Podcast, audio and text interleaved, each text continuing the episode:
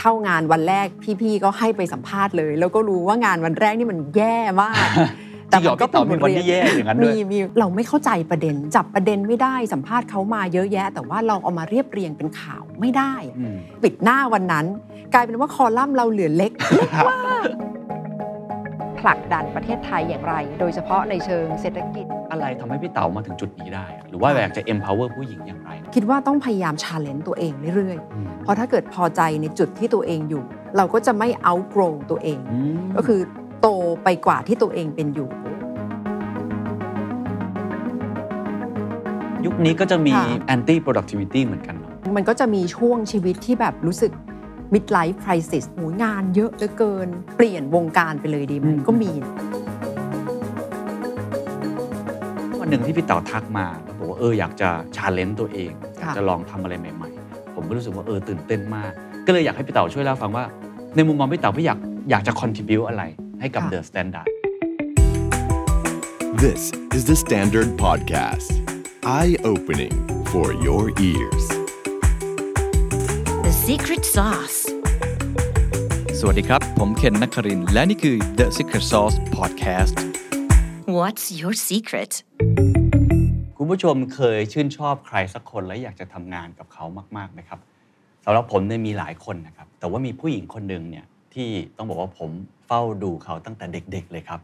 เธอเป็นนักข่าวที่เก่งมาก แล้วก็ผ่านสมรภูมิของข่าวมาแทบทุกแพลตฟอร์มแล้วนะครับ ตั้งแต่หนังสือพิมพ์ ตั้งแต่วิทยุ ตั้งแต่โทรทัศน์ และล่าสุดก็มาที่โลกออนไลน์ เธอทำข่าวมาหลากหลายรูปแบบ ทั้งเรื่องของธุรกิจ เศรษฐกิจ การเมืองระหว่างประเทศ แล้วก็เป็นผู้ประกาศข่าวที่เชี่ยวชาญ เรื่องของระหว่างประเทศมากๆ โดยเฉพาะเวลาผมเห็นเธอสัมภาษณ์เป็นภาษาอังกฤษ กับแหล่งข่าวชั้นนำของโลกและของไทย ผมจำได้เลยมีวันหนึ่งผมเปิดทีวี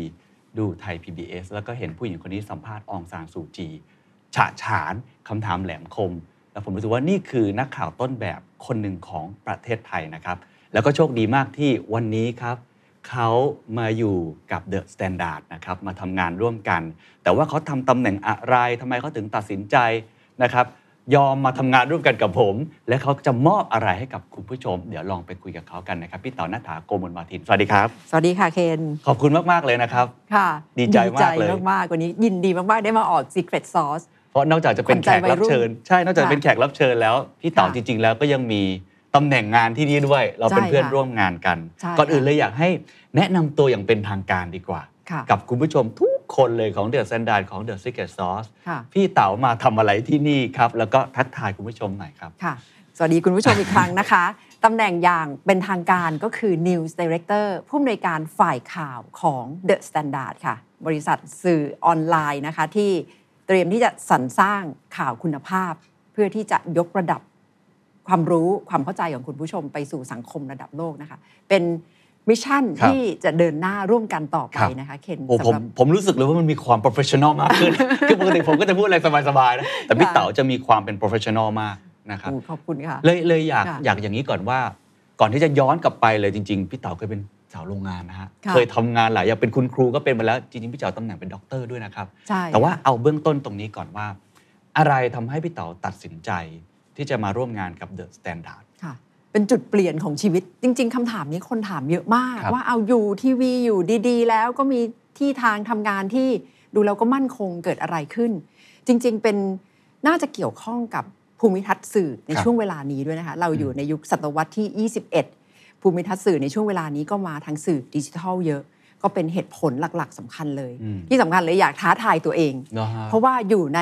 แวดวงทีวี สื่อที่อยู่ตัว แล้วก็มีการพัฒนาขึ้นมาแบบเหมือนกับเป็นคอมฟอร์ตโซนของเรา อืม มาเป็นเวลานาน อืม มาถึงจุดนี้ก็อยากจะทำอะไรที่ชาเลน g e ท้าทายตัวเอง อืม ไปสู่โจทย์ใหม่ๆ โลกใบใหม่ ครับ มันก็ต้องมาสื่อดิจิทัล สื่อออนไลน์ อ่า ที่อยากจะไปดูว่าเขาทำอะไรกันยังไง ความรู้ที่เราสะสมมาหลาย ๆ ปีเนี่ยจะเข้ามาทำอะไรตรงนี้ได้บ้าง อืม เพื่อที่จะเพิ่มพูนตัวเอง แล้วก็จะช่วยต่อยอดให้กับวงการต่อไปด้วยนะคะ ผมเชื่อว่าการตัดสินใจนี้คงไม่ง่าย เพราะว่า ค่ะ จริงๆ ที่ไทย PBS พี่เต๋าเหมือนเป็นเป็นพรีเซนเตอร์เป็นแอ ค่ะ มบ s สเดอร์คนหนึ่งเลยนะ ใช่ไหมครับ แล้วก็เอ่อมีงานที่มั่นคงอย่างที่พี่เต๋าบอก ค่ะ แต่ว่าการเปลี่ยนสายงานของตัวเองมาสู่ออนไลน์ แล้วก็การเปลี่ยนบทบาทของ ค่ะ ตัวเอง พ ราะว่าไม่ใช่แค่อยู่หน้ากล้องอย่างเดียวแต่มาช่วยบริหารที่ที่เดอะสแตนดาร์ดด้วย หรือว่าการที่เราต้องตัดสินใจเบนเข็มตัวเองมาเริ่มต้นอะไรใหม่ๆเนี่ยคิดนานไหมครับ ตัดสินใจเอ่ออยู่ใช้เวลาเท่าไหร่แล้วทำไมถึงคิดว่านี่แหละ ต้องที่นี่ต้องใช้เวลาประมาณนี้แหละ ก็หลายปีเนาะ หลายปี ถม เลย ถามดูก็หลายปีเป็นการคิดกับตัวเองตั้งโจทย์ แล้วก็สังเกต อืม สิ่งแวดล้อมภูมิทัศน์สื่อไปเรื่อย อืม ๆ แล้วก็ถามตัวเองว่าก้าวต่อไปของเราจะไปยังไง ครับ เราจะอยู่แบบนี้ทำงานที่มั่นคงเดินหน้าต่อไปในสิ่งที่เราคุ้นชิน เรารู้ว่าจุดแข็งเราคืออะไร ครับ เราทำอะไรได้บ้าง กับสิ่งที่เราคุ้นเคย ก็เรารายงานว่าสื่อสื่อแล้วก็วงการต่างๆ บนโลกใบนี้กำลัง disrupt จะต้องทำลายตัวเอง อืม กร่อนแซะตัวเองเพื่อที่จะไปสู่โลกใหม่ มันก็มาถึงจุดที่ตั้งคำถามว่าอ้าวแล้วเราจะไม่ลองแซะตัวเองดูบ้างเหรอ อ๋ออ่านข่าวคนอื่นไปเยอะ ใช่ เห็นความเปลี่ยนแปลงที่เกิดขึ้น โดยเฉพาะโลกสื่อดิจิทัลที่เปลี่ยนไปทุก อืม อย่างกำลังย้ายเข้าไปสู่โลกดิจิทัลทั้งหมด อืม เพราะฉะนั้นก็เป็นความตั้งใจที่จะท้าทายตัวเองด้วย อันนี้เป็นเหตุผลหลักเลย ที่อยากจะลองทำอะไรใหม่ ๆ หาโจทย์ใหม่ ๆ ให้กับตัวเอง ครับ แล้วก็ดูไปดูมาเนี่ยเห็นความเป็นเดอะสแตนดาร์ด อืม ก็มีความน่าสนใจ มีเป็นสื่อที่เกิดขึ้น แล้วก็มีพัฒนาการอย่างต่อเนื่องตลอด 6-7 ปีที่ผ่านมา แล้วก็เห็นเอาพุทหรือว่าตัวการรายงานในรูปแบบที่หลากหลาย เป็นการผลิตสื่อและมีการทำงานที่หลากหลาย ก็รู้สึกว่าน่าสนใจ ที่น่าจะได้ไปร่วมงาน แล้วก็เป็นโจทย์สำหรับตัวเองว่า ถ้าได้ใช้ความรู้ความสามารถประสบการณ์ ของเราในเชิงความเป็นสื่อสารมวลชน มาลองปลักอินกับสื่อออนไลน์ เราจะช่วยทำอะไรได้บ้าง อืม ก็เลยกลายเป็นโจทย์ที่นำมาสู่จุด ครับ นี้แหละค่ะที่ได้มาร่วมงานกับเคนนี่แหละ ต้องบอกคุณผู้ชมทุกคนนะครับว่าจริง ๆ แล้วเนี่ยพี่เต๋าเนี่ยแอบทักผมมาก่อนนะ ค่ะ เอ้ยเราเราแบบทำแบบตัวแบบสวยๆนะแต่ ค่ะ แอบทักมาว่าอยากคุยด้วย ใช่ อันนี้แบบบอกเบื้องลึกเบื้องหลังให้ฟัง จริง ค่ะ ๆ ผมอะติดตามงานพี่เต๋ามาตลอดอย่างที่เล่าให้กับคุณผู้ชมในช่วงเริ่มต้นนะครับ แต่ว่าเราก็ไม่เคยคิดฝันเหมือนกันว่าเพราะดูพี่เต๋าแบบอยู่อีกเวลอะอยู่ระดับทีวี ได้รับรางวัลแบบผู้ประกาศข่าวยอดเยี่ยมอะไรมาตลอด แต่ว่าวันหนึ่งที่พี่เต๋าทักมาแล้วบอกว่าเอออยากจะชาเลนจ์ตัวเอง อยาก ค่ะ จะลองทำอะไรใหม่ ๆ ผมก็รู้สึกว่าเออตื่นเต้นมาก ก็เลยอยากให้พี่เต๋าช่วยเล่าฟังว่า ในมุมมองพี่เต๋าพี่อยากอยากจะ contribu อะไรให้กับ ค่ะ The Standard หรือว่าพูดตรงๆได้เลยครับ The Standard มองแล้วมีจุดอ่อนอะไร มีอะไรที่ควรจะปรับปรุงในฐานะนักข่าวรุ่นพี่ที่ ค่ะ เป็น professional มาก ๆ ครับ ค่ะคือเห็นความท้าทายเห็นการพรีเซนต์งานของเดอะสแตนดาร์ดการเข้าถึงกลุ่มคนรุ่นใหม่ ก็มีความรู้สึกว่าตรงเนี้ยแหละน่าจะท้าทายกับเรามาก เพราะเราเป็น Gen X ที่ทำงานด้านสื่อผลิตงานออกมาสัมภาษณ์ นึกถึงออเดียน อืม ก็จะนึกถึงกลุ่มหนึ่งที่ดูทีวีเป็นหลัก ครับ แต่ถ้าเราต้องมาคิดโจทย์ใหม่ที่จะ engage มีปฏิสัมพันธ์คุยกับเจนที่เด็กกว่าเรา เราจะทำได้ไหม อันนี้เป็นโจทย์สำหรับตัวเองเหมือนกัน อืม แล้วก็คิดว่ากลุ่มออเดียนสลักของ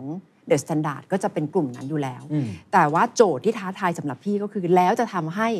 กลุ่มคนที่เป็นแฟนของเดอะสแตนดาร์ดเนี่ยขยายฐานหรือว่ามีปฏิสังสรรค์กับกลุ่มคนที่อาจจะโตกว่า อืม มีอาวุโสมากกว่าได้อย่างไร อืม คือก็คิดว่าถ้าได้มาขยายฐาน อืม คนรับสารของเดอะสแตนดาร์ดแฟนคลับ เรียกง่ายๆ แล้วกัน อืม แฟนคลับ อืม ของสแตนดาร์ดให้โตขึ้นด้วย แต่ว่าสร้าง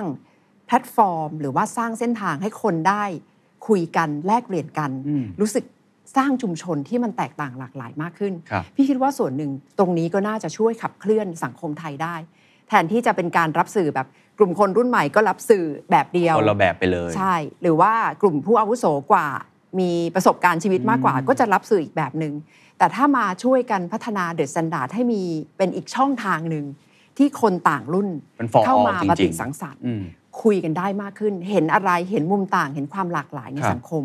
ตรงนี้พี่คิดว่าก็เป็นอีกช่องทางที่จะช่วยสร้าง Impact ได้มากขึ้นด้วย โอ้ ขอบคุณมากเลยครับทำให้เดอะสแตนดาร์ดแบบไม่ใช่แค่เด็กอย่างเดียว แต่ว่ายัง ค่ะ เก่าด้วยเนาะเอามาผสมผสานกัน แต่ว่าพอเข้ามาจริง ๆ แล้วพี่ต่อเข้ามาประมาณเดือนหนึ่งแล้วเป็นไงบ้างครับ มีความ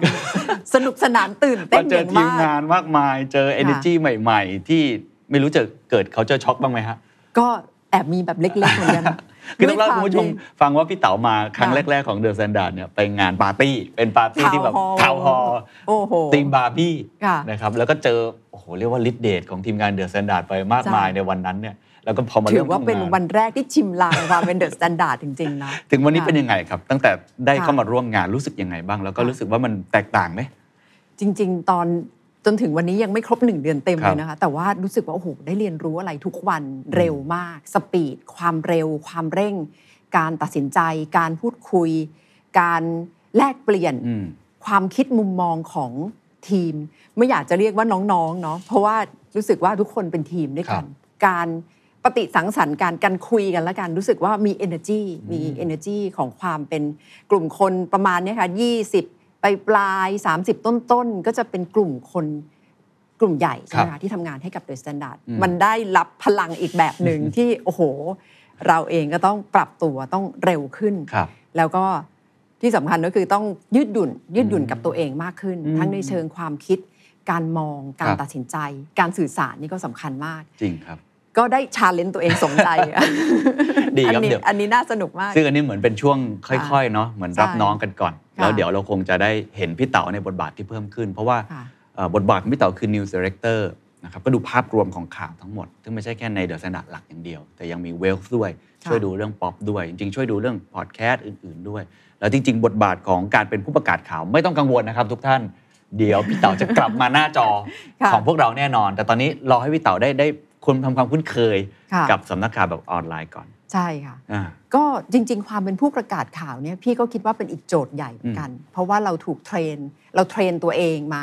ให้ออกหน้าจอทีวีเป็นหลัก ซึ่งก็จะมีกรอบชัด ครับ เจนทั้งเรื่องของเวลาขนบความเป็นทีวี ความเป็นทางการ เมื่ออยู่เดอะ t แ n นดา d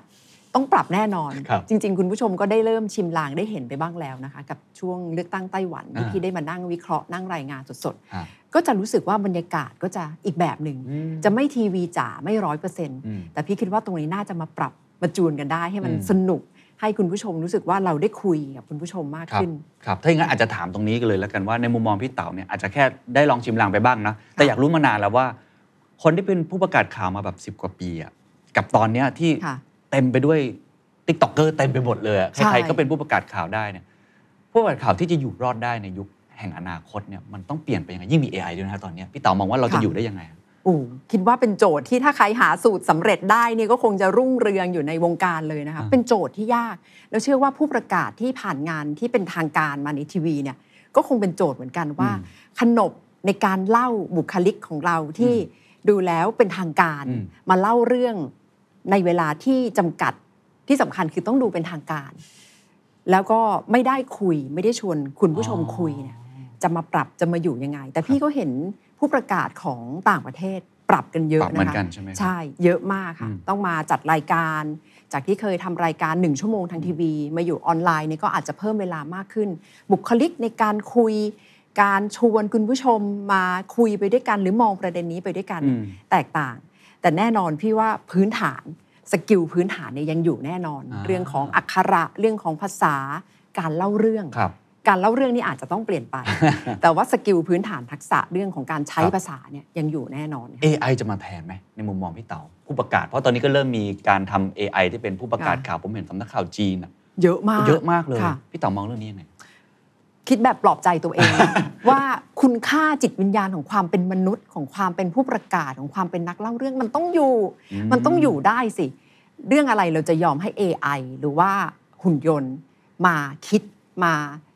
นำเสนออ ม ความละเมียดละไมการสื่อสารระหว่างเพื่อนมนุษย์ด้วยกัน เราจะไม่ยอมให้เขามาแทนเรา เพราะฉะนั้นเราเองก็ต้องพัฒนา อืม ให้เก่งขึ้น แล้วก็ทำงานร่วมกับ AI ให้มากขึ้นด้วย อืม อันนี้ก็น่าจะเป็นโจทย์ของคนทำงานในวงการสื่อหรือว่าหลาย ๆ วงการต้องเป็นมนุษย์ไซบอร์กให้มากขึ้น ครับ เพื่อที่จะให้อยู่ได้นะแต่พี่ไม่เชื่อว่า AI จะมาแทน ความละเมียดละไม อืม ตรงนี้ของมนุษย์ได้ทั้งหมด นี่ฮะแค่ฟังพี่เต๋าก็รู้สึกว่าระเมียดระไมขึ้นมาแล้ว อันนี้ ค่ะ ผมเชื่อว่าไม่มี AI แทนได้ อ่ะเราคุยกันเบื้องต้นว่าเข้ามาที่แซนดาร์ดแล้วเป็นอย่างไรอะไรไปแล้ว เดี๋ยวเราจะไปคุยประวัติพี่เต๋าสักเล็กน้อย ค่ะ เพราะผมว่าพี่เต๋าจริงๆก็เป็นเป็นเอ่อ working woman นะที่เป็นแรงบันดาลใจของผู้หญิงหลาย ๆ คนที่ทำงานหนักมาก แล้วก็ประสบความ ถึ สำ ง เร็จ มาก แต่อ่อนโยนด้วย แต่ว่าประสบความสำเร็จในชีวิต แต่อยากให้เล่าชีวิตตั้งแต่อ่าอาจจะไม่ต้องเด็กมากก็ได้ แต่ว่าตอน ค่ะ ที่เริ่มต้นเข้ามาทำงานก็ได้ ตอนนั้นฝัน ค่ะ อยากเป็นอะไร ได้ยินว่าอยากเป็นนักข่าวตั้งแต่เริ่มต้นเลย แต่ไปเป็นสาวโรงงานก่อน ใช่ เล่าชีวิต ค่ะ ช่วงวัยรุ่นวัยเด็กให้ฟังนิดหนึ่งฮะ ใช่ค่ะจริงๆไอ้ความเป็นนักข่าวเนี่ยมันเกิดมาตั้งแต่เด็ก ๆจำได้ว่าชอบดูข่าวทีวี สมัยนั้นจริง ๆ ข่าวทีวีก็ยังไม่หวือหวามาก แต่เห็นผู้ประกาศตั้งแต่ยุคของดร สมเกียรติอ่อนวิมลคุณกนิการธรรมเกศรเราก็ประทับใจว่าหุยบุคลากรเหล่านี้ได้มานั่งเล่า นั่งรายงานให้คุณผู้ชมดูทุกคืน ก็ประทับใจรู้สึกว่าเอ๊ะถ้าวันหนึ่งได้มาทำหน้าที่ตรงนี้บ้างเนี่ยน่าจะดีน่าจะสนุก ก็เป็นความฝันของเด็กๆ ติดตามข่าวมาเรื่อยๆ สมัยนั้นจำได้ว่าครูให้ไปทำการบ้านให้ไปตัดข่าว ให้มาเอามาโชว์ ครับ เพื่อนๆก็อาจจะไปตัดข่าวอาชญากรรมหวือหวาคนฆ่ากันตาย แต่เราไปตัดข่าวการบทวิเคราะห์ของกระทรวงสาธารณสุขมา รู้สึกจะเป็นคนเดียวในห้องที่แบบดูแล้วมีเนื้อหาสาระ มาก ครูก็แซวว่า โอ้โห เธอนี่ ไปเลือกข่าวที่มันไม่เหมือนคนอื่นเลย เออ ก็อาจจะเป็นอะไรที่อยู่ในตัวตั้งแต่ตอนนั้นที่ แล้ ส วน ตอน ใจ นั้นทำไมเลื รื่ออกง แบบนั้นครับ ก็สนใจข่าวสารข้อมูล คืออ อ มีความรู้สึกว่าเล่าเรื่องด้วยภาพมันดูหวาดเสียวมันดู อืม แล้วแบบ มันไม่ใช่เรื่องที่เราอยากจะไปอ่านมา ครั ก บ อะค่ะ ก็เลยกลายเป็นว่าสนใจเรื่องมุมที่อาจจะดูหนักๆหน่อยมาตั้งแต่เด็ก ๆ โด คื ย อเป็น ที่ไม่ คน รู้ เสพ ตัว ข่าวคุณภาพอยู่แล้วเนาะตั้งแต่เด็ก ก็อาจจะเป็น อะไรที่เป็นเชิงโครงสร้าง มุมอะไแบบ สา นั้น ระหน่อย ใช่ใช่ อ่าแล้วหลังจากนั้น ค่ะ เส้นทางชีวิตเป็นยังไงครับ เข้าไปเรียน ค่ะ ในสายนี้โดยตรงเลยถูกไหมครับ คือตอนที่เรียนอยู่ a b a c นะคะ อืม มหาวิทยาลัยอัสสัมชัญ มีวิชาหนึ่งที่ครูเองก็ประทับใจพี่ พี่เองก็ประทับใจครู เพราะว่าเรียน reading in English newspaper อ่านข่าวภาษาอังกฤษนี่แหละ แล้วก็ critical thinking ครูก็ให้ทำรายงานแล้วก็ไปยืนพรีเซนต์หน้าห้อง ครับ เราก็บอกครูเลยว่า เราอยากจะเรียนจบแล้วไปเป็นนักข่าว แล้วตอนนั้นก็ด้วยความที่เดอะเนชั่นเฟื่องมาก ก็บอกครูว่าอยากจะเป็นนักข่าวที่เดอะเนชั่นครูก็เลยจำพี่ได้ ครูที่สอนเนี่ยเป็นคนอินเดียก็เลยจำพี่ได้ตั้งแต่วันนั้น ทุกวันนี้ก็ยังเจอกันยังติดต่อกันอยู่ครูก็จะแซวตลอดเวลาว่า เห็นไหมอยู่เนี่ยทำได้ตามที่อยู่อยากเป็นจริง ๆ โอ้ อาจจะเป็นเพราะว่าครูสอนแล้วเราสนุก อืม กับการเรียนวิชาหนังสือพิมพ์ วิ ค ชา รับ การอ่านหนังสือพิมพ์นะคะ อืม มันได้มีทั้งมุมมองในการอ่าน การดูคำศัพท์ต่าง อืม ๆ มันก็เลยกลายเป็นความฝันว่าเดี๋ยวสักวันหนึ่งฉันจะต้องไปเขียนข่าวที่เดอะเนชั่นให้ได้ อ๋อ ก็เลยกลายเป็นจุดหนึ่งที่ได้ไปเป็นผู้สื่อข่าว ครับ ที่เดอะเนชั่น แล้วจากจาก ค่ะ ความฝันที่อยากจะเป็นนักข่าวจนวันนี้เนี่ย ค่ะ ที่แบบเป็นมาหลายปีแล้วเนี่ย ความสนุกที่สุดคืออะไรหรอความสนุกที่สุด ค่ะ ของการเป็นนักข่าวในมุมมองพี่เต๋าคืออะไร มันมีหลายมุม อื เนาะ ม แต่ว่ารู้สึกว่าเราได้ตั้งคำถาม อ๋อ คืออ่านเรื่องอะไรจบ เจอใครจบไปเรารู้สึกว่ามันไม่ได้ผ่านเลยไป หรือว่าอย่างเด็กๆ ตอนอยู่เนชั่นใหม่ๆ ต้องไปงานสัมมนา แล้วเรารู้สึกว่าโอ้ยเราโชคดีมากเลยนะ คนอื่นมานั่งในงาน 200 300 คนเนี่ยแต่ว่าเขาดูเสร็จเขาก็กลับบ้าน อืม แต่เราเนี่ยต้องมานั่งจับประเด็นมาย่อย มาดูมุมที่วิทยากรก็พูดอะไร หรือว่าเราก็มีสิทธิ์ได้ไปขอสัมภาษณ์คนที่อยู่บนเวทีเพิ่ม แล้วก็มาเขียนเป็นบทความลงเพื่อออกเป็นบทความเป็นข่าวในหนังสือพิมพ์วันต่อมาเรารู้สึกว่าอื้อหือเราสนุกอะแล้วเราโชคดีจังเลยที่เรา มองป็น ได้ ควมโชค เล่า หฮะ เรื่อง อ๋อเหรอฮะ รู้สึกว่าเราโชคดีที่เราได้ถ่ายทอด อ๋อ ได้เล่าเรื่องมุมที่เรารับรู้ อ๋อ ให้กับคนอ่านข่าว อ๋อ หนังสือพิมพ์ณเวลานั้น อ๋อ แล้วมันก็คงเป็นความชอบมาเรื่อยๆว่า ไปเจออะไรไปอ่านอะไร มันก็เราได้เอามาเล่าต่อได้ถ่ายทอดต่อ แล้วก็อย่างน้อยได้ช่วยเปิดโลกทัศน์เปิดมุมมองให้กับคนดู อ๋อ เราก็รู้สึกว่าเราภูมิใจตรงนั้น จนวันนี้ก็ยังรู้สึกแบบนั้นอยู่ ยังรู้สึก ยัง แบบ ชอบ นั้น เล่าเรื่อง ผม ใช่ ผมเห็นมองตาพี่เต๋าตาเป็นประกาย มากเลย ยังเป็นอย่างนั้นอยู่ตลอดเวลาที่เหมือน ใช่ สร้างแรง ค่ะ บันดาลใจให้คนให้ความรู้คน ใช่ค่ะ ภูมิใจที่ได้ทำงานตรงนี้ ใช่ อ๋อ ก็น่าจะคล้ายๆเคน ใช่ เวลา ใช่ สัมภาษณ์เวลา ครับ ได้ตั้งคำถาม เพราะว่ามันจะรู้สึกว่าเราโชคดีอะ อืมอืม คนคนนี้อาจจะเป็นคนที่คนอื่นอยากคุยด้วย ครับ สองต่อสองเนี่ยนั่งจ้องหน้า อืม มันไม่ง่ายอะแต่ว่าเราได้โอกาสตรงนั้น ครับครับ ก็รู้สึกโชคดี เออแล้วจากจากสิ่งที่เราคุยกันว่าเนี่ยวันนี้รู้สึกว่าโชคดีตั้งแต่ ค่ะ อดีตจนมาถึงปัจจุบันเลย แต่เชื่อว่าการฝึกฝน ค่ะ มันไม่ง่ายถูกไหม ใช่ ฮะอยากทราบว่าก่อนที่เป็นพี่เต๋าในวันนี้เอาตั้งแต่เรียนเมื่อกี้ก็ได้ครับ ตั้งแต่เรียนกับคุณครูที่เป็นอินเดียน เราฝึกฝนตัวเองยังไงแล้วเส้นทางมันดำเนินมายังไงจนมาถึงปัจจุบัน ก็ครูพักรักจำมา ครับ ด้วยนะคะ แต่ก็เป็นความโชคดี เพราะว่าโตมากับเนชั่นเนาะโรงเรียนเนชั่นก็จะมีกระบวนการในการสอน จับเราโยนลงน้ำเลย เข้างานวันแรกพี่ๆก็ให้ไปสัมภาษณ์เลย แล้วก็รู้ว่างานวันแรกนี่มันแย่ มาก จริงเหรอพี่ต๋อมีวันที่แย่อย่างนั้นด้วย มีมีงานวันแรกคือมันแย่มากแล้วก็แบบ อุ้ยตายแล้ว มันแย่ ไ ยังไงเล่าให้ฟังหนะ คือจริง ๆ ได้สัมภาษณ์พิเศษ แต่ว่า อันนั้นเป็นภาคภาษาอังกฤษแล้ว ใช่ ถูกไหม ใช่เป็นภาคภาษาอังกฤษ แต่ว่าเราไม่เข้าใจประเด็น จับประเด็นไม่ได้สัมภาษณ์เขามาเยอะแยะ แต่ว่าเราเอามาเรียบเรียงเป็นข่าวไม่ได้อะ อืม คืออาจจะได้แต่ว่าไม่ผ่านบอกกไม่ให้ผ่าน อืม แล้วต้องปิดหน้าวันนั้น กลายเป็นว่าคอลัมน์เราเหลือเล็ก เล็กมาก แล้วพี่ที่ไปด้วยกันวันนั้นก็เป็นโค้ชนะคะขออนุญาตออกชื่อก็คือพี่เจี๊ยบบุตรศิลิน ตอนนี้ก็ยังคุยกันอยู่ พี่เจี๊ยบเขาก็เอ่ยขึ้นมาว่า ไม่เคยมีข่าวชิ้นไหนไปสัมภาษณ์ Exclusive แล้วสั้นขนาดนี้มาก่อน เราก็รู้สึกว่าเราแย่ละ อ่า วันแรกเจอโจทย์ยากขนาดนั้นละ อืม แต่มันก็เป็นบทเรียน ครับ เพราะว่าก็จะมีระบบโคชชิ่งโดยอัตโนมัตินะคะ พี่ๆก็จะค่อยๆ สอนมี อืม ประเด็นต่างๆ แล้วเราทำงานทุกวัน พอทำงานทุกวันเนี่ยมันก็ค่อยๆ มั่นใจมากขึ้นมากขึ้นเรื่อย อืๆมในการจับประเด็นในการเขียนในการแก้ไขตัวเอง ครับ แต่ที่สำคัญมันมีระบบเอดิเตอร์ อืม ระบบซับเอดิเตอร์รีไรเตอร์ที่มา อืม ช่วยเรา คืออ ม เราก็เรียนจากความผิดพลาดของเราไง คือสมมุติเราส่งงานไปแล้วเขาแก้อะไรมา เราจะดูว่าเขา ต้อง แก้อะไร เราต้อง ต้อง เทียบกับ ดู เทียบกับงานต้นฉบับของเราเลย อ๋อ การใช้ภาษาเป็นยังไง การเรียงประโยคเป็นยังไง ซึ่งมันเป็นระบบที่แข็งแรงมากในการช่วยเราเพื่อที่จะพัฒนาตัวเอง เพราะว่าถ้าเราไม่เรียนจากความผิดพลาดของเรา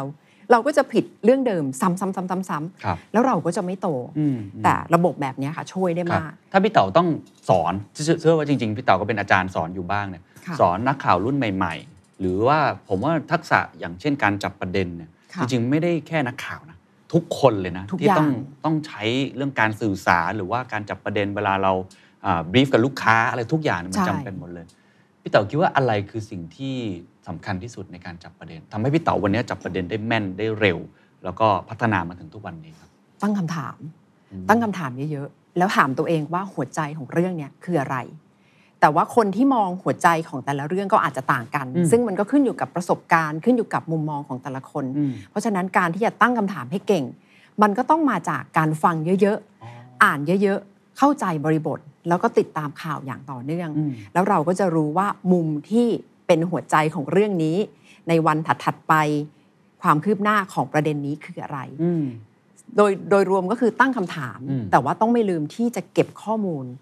ให้รอบให้รอบด้าน อืม เพื่อที่จะให้เราเนี่ยเข้าใจเรื่องนั้นให้มันถ่องแท้ อืม ภายใต้พลังที่เรามี อืม ภายใต้ข้อจำกัดที่เรามีนะคะ อืมแต่ว่าก่อนที่จะได้มาทำหน้าที่ตรงนี้ได้ยินว่าจริง ๆ แล้วทำอาชีพอื่นมาก่อนด้วย ใช่ ที่เมื่อกี้เคนบอกว่าเป็นสาวโรงงา ทำ น ไมถึงไป ช่วงเวลา หัเห นิดนึง คือตอนเรียนจบ A b a c ก็ยัง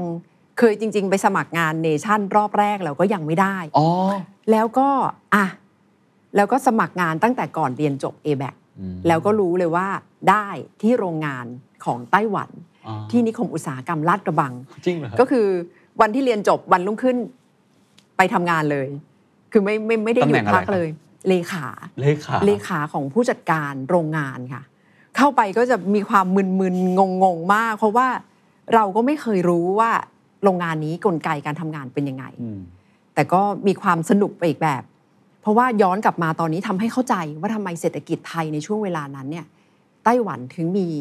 มีเม็ดเงินจากไต้หวันเข้ามาลงทุนในไทยเยอะมาก อืม แล้วก็เป็นการลงทุนในนิคมอุตสาหกรรม อืม ช่วงเวลานั้นก็สนุกดีค่ะ แต่ว่าจริงๆ ก็ชาเลนจ์ตัวเองนะ เพราะพี่จบคณะศิลปศาสตร์ที่มหาวิทยาลัยอัสสัมชัญนะคะ คือครูก็สอนว่าจบคณะนี้เป็นได้มากกว่าเลขานะ ไม่ได้หมายความว่าพี่ไม่ไม่ให้ไม่ให้คุณค่ากับคนที่เป็นเลขา ครับ นะคะ แต่ก็อยากจะชาเลนจ์เหมือนกันว่า อืม เออครูบอกว่าอยู่เป็นได้มากกว่าเลขานะ อยู่หาทางใช้ความรู้ใช้อะไรที่แปลกๆออกไปได้ ช่วงนั้นก็คิดถึงแต่การทำงานสื่อมวลชนน่ะว่าสักวัน มัอยู่ใน หงเร ใจมานานอยากทำ ใช่ว่าเรา ใช่ไหม ต้อง ฮะ ก้าวเข้าเป็นเป็นเป็นเป็นสื่อให้ได้เป็นนักข่าวให้ได้ ครับ ก็ทำอยู่ประมาณ 8 ปีค่ะ แปดแปดเดือนห เอ้ยรือแปดปีฮะ ขออภัย 8 เดือน โอเค เป็น 8 เดือนที่นั่งคิดถึงความเป็นนักข่าวทุกวัน โอ้เหมือนผมแล้วตอนผมเป็นเซลล์ขายยา ใช่มีความ โอ้อ คล้ายกัน ทำสื่อมากเลย อ่านประวัติเคนก็มีความรู้สึกว่าคล้ายๆกัน ครับ แล้ว เพ ตัราะวว่า ท้ายหัวใจมันเรียกร้องใช่ไหม ใช่ แล้วไปทำที่ไหนต่อ ก็หลังจากอยู่เนชั่น อ๋อไป ปีหนึ่ง ก็คือไปเนชั่นก่อน ค่ะ ไป รับ เนชั่น เป็นหนังสือพิมพ์เลย ก่อน หนังสือพิมพ์ หลั ภาง ษาอังกฤษอย่างที่เมื่อกี้บอก ใช่ แล้วแล้วเนชั่นก็เริ่มขยายไปเป็นเนชั่นทีวี ครับ ยุคแรกของเนชั่นทีวี อืม ก็ได้จัดรายการได้ช่วยเตรียมข้อมูลให้คุณเทพชัยหย่องด้วย จริงเหรอฮะ แล้วก็ อ๋อ เริ่มออกไปสัมภาษณ์บ้าง ครับครับ ก็เริ่มสนุกละ แล้วก็มาเป็นทีวีเต็มตัวตอนที่เนชั่นมาอยู่มาขยายมาถือหุ้นไอทีวีช่วงแรก ๆ ด้วยไอทีวีตอนนี้กำลังเป็น เป็นเรื่อง เป็น อ ป ยู่ ระเด็ เป็น นประเด็น อยู่ ข่าวอยู่นะคะ ซึ่งซึ่งการข้ามจากคนที่เป็นคนเขียนหรืออยู่อยู่เบื้องหลังในการ ค่ะ เตรียมข้อมูลมาเป็นเบื้องหน้าเนี่ย ค่ะ เป็นยังไงบ้างครับ จริง ๆ ก็มีความรู้สึกว่าตั้งแต่ดู ดู CNN ตั้งแต่ช่วงที่เราทำงานใหม่ๆเนี่ยมีความรู้สึกว่าสักวันเราต้องไปทำแบบนี้บ้าง เหมือนกับอยู่ในความ อยู่ใน คิด ใจ อ อยู่ ยู่ แล้ แล้ว ว อยู่ในความคิดอยู่แล้วว่า เราอยากทำอ่ะอยากทำให้ได้ แล้วพอได้ไปทำจริง ๆ ก็สนุกจังเลย มีความรู้สึกว่าเป็นอย่างที่เราอยากจะทำแต่ว่าอยากทำแล้วได้ทำกับทำแล้วทำให้ได้ ดี มันคนละเรื่องกันไง จริงๆ เพราะว่าจะต้องโอ้โห มันก็เปลี่ยนเลยอะ ครั ค่ะ บ จากนักข่าวทีวีที่จากนักข่าวหนังสือพิมพ์ ที่ไม่ต้องสนใจอะไรเรื่องการเล่าเรื่องมาก เราสัมภาษณ์เคสสัมภาษณ์คนเสร็จเรากลับมาเขียนงานก็จบ อืม แต่ว่าทีวีที่ที่รู้สึกว่าต่างกันเยอะก็คือหนังสือพิมพ์ทำงานคนเดียว อ๋อ เช้ามาเรารู้แล้วว่าเราจะต้องไปหมายไปงานแถลงข่าวไปสัมภาษณ์ใครอะไรเสร็จ เรารับผิดชอบตัวเองเขียนข่าวเสร็จจบกลับบ้าน ครับ แต่ว่าทีวีไม่จบแค่นั้น อืม เราต้องกลับมาที่สถานีสมัยก่อนต้องกลับมาที่สถานีมาตัดต่อมาดูประเด็นทำงานไปกับโปรดิวเซอร์ทำงานไปกับบก อืม คือขบวนการกระบวนการทั้งหมดยาวมาก อืม ยาวกว่าหนังสือพิมพ์ อืม แล้วก็ใช้ทรัพยากรแรงงานเนี่ยเยอะ อืม แล้วก็ต้องสื่อสารกับเพื่อนร่วมงานเยอะ ความต่างก็คือทีมเวิร์ก อืม หมายความว่าอะไร เห็นเราอยู่หน้าจอในการรายงานเป็นทางนักข่าวภาคสนาม หรือว่าบางช่วงก็เป็นผู้ประกาศข่าวในช่วงเวลานั้นด้วย ไม่ใช่เราคนเดียว อ๋อ มันต้องอาศัยการสื่อสารการทำความเข้าใจกันตลอดสายพานซัพพลายเชนกว่าจะมาเป็นข่าวทีวีได้ อืม ตรงเนี้ยเป็นความเป็นความแตกต่าง ครับ แล้วที่ได้คุยกับนักหนังสือพิมพ์บางคน เขาจะรู้สึกว่าไม่ชอบ อ๋อ เพราะว่าความมีอิสระในการทำงานตัวคนเดียวหายไป อืม แต่ว่าของพี่ก็จริง ๆ ในมุมนั้นก็ชอบกับความเป็นนักข่าวหนังสือพิมพ์นะคะ แต่พอมาทำทีวีมันก็มีความสนุกมีความท้าทายไปอีกแบบหนึง่ง อืม แล้วก็รู้สึกว่าเป็นสิ่งที่เราอยากทำเหมือน ครั กับ น แล้วฝึกฝนตัวเองนานไหมครับ กว่าที่จะมาเป็นแบบผู้ประกาศข่าวที่ฉะฉานมั่นใจแล้วก็ ค่ะ ทำได้ดีจริง ๆ มันเหมือนตอนแรก ๆ ที่เราทำหนังสือพิมพ์นะที่แบบโอ้ผลงานไม่ดีเลยในช่วงแรก ใช่ รู้สึกอย่างนั้นกับตัวเองเหมือนกัน รู้สึกตล อด เรียนรู้จากความผิดพลาดตัวเองตลอด เพราะว่ามันต้องมีผิดอยู่แล้วอ่านรายการสดสดๆอ่านข่าวสดสดๆบางที ไม่ได้ตรวจสอบชื่อของคนที่เราจะต้องอ่านให้ชัดเจน แล้วไปเหวอหวาหน้าจอเนี่ยโอ้โห จะรู้สึกแย่มาก อ๋อ ชื่อตำแหน่ง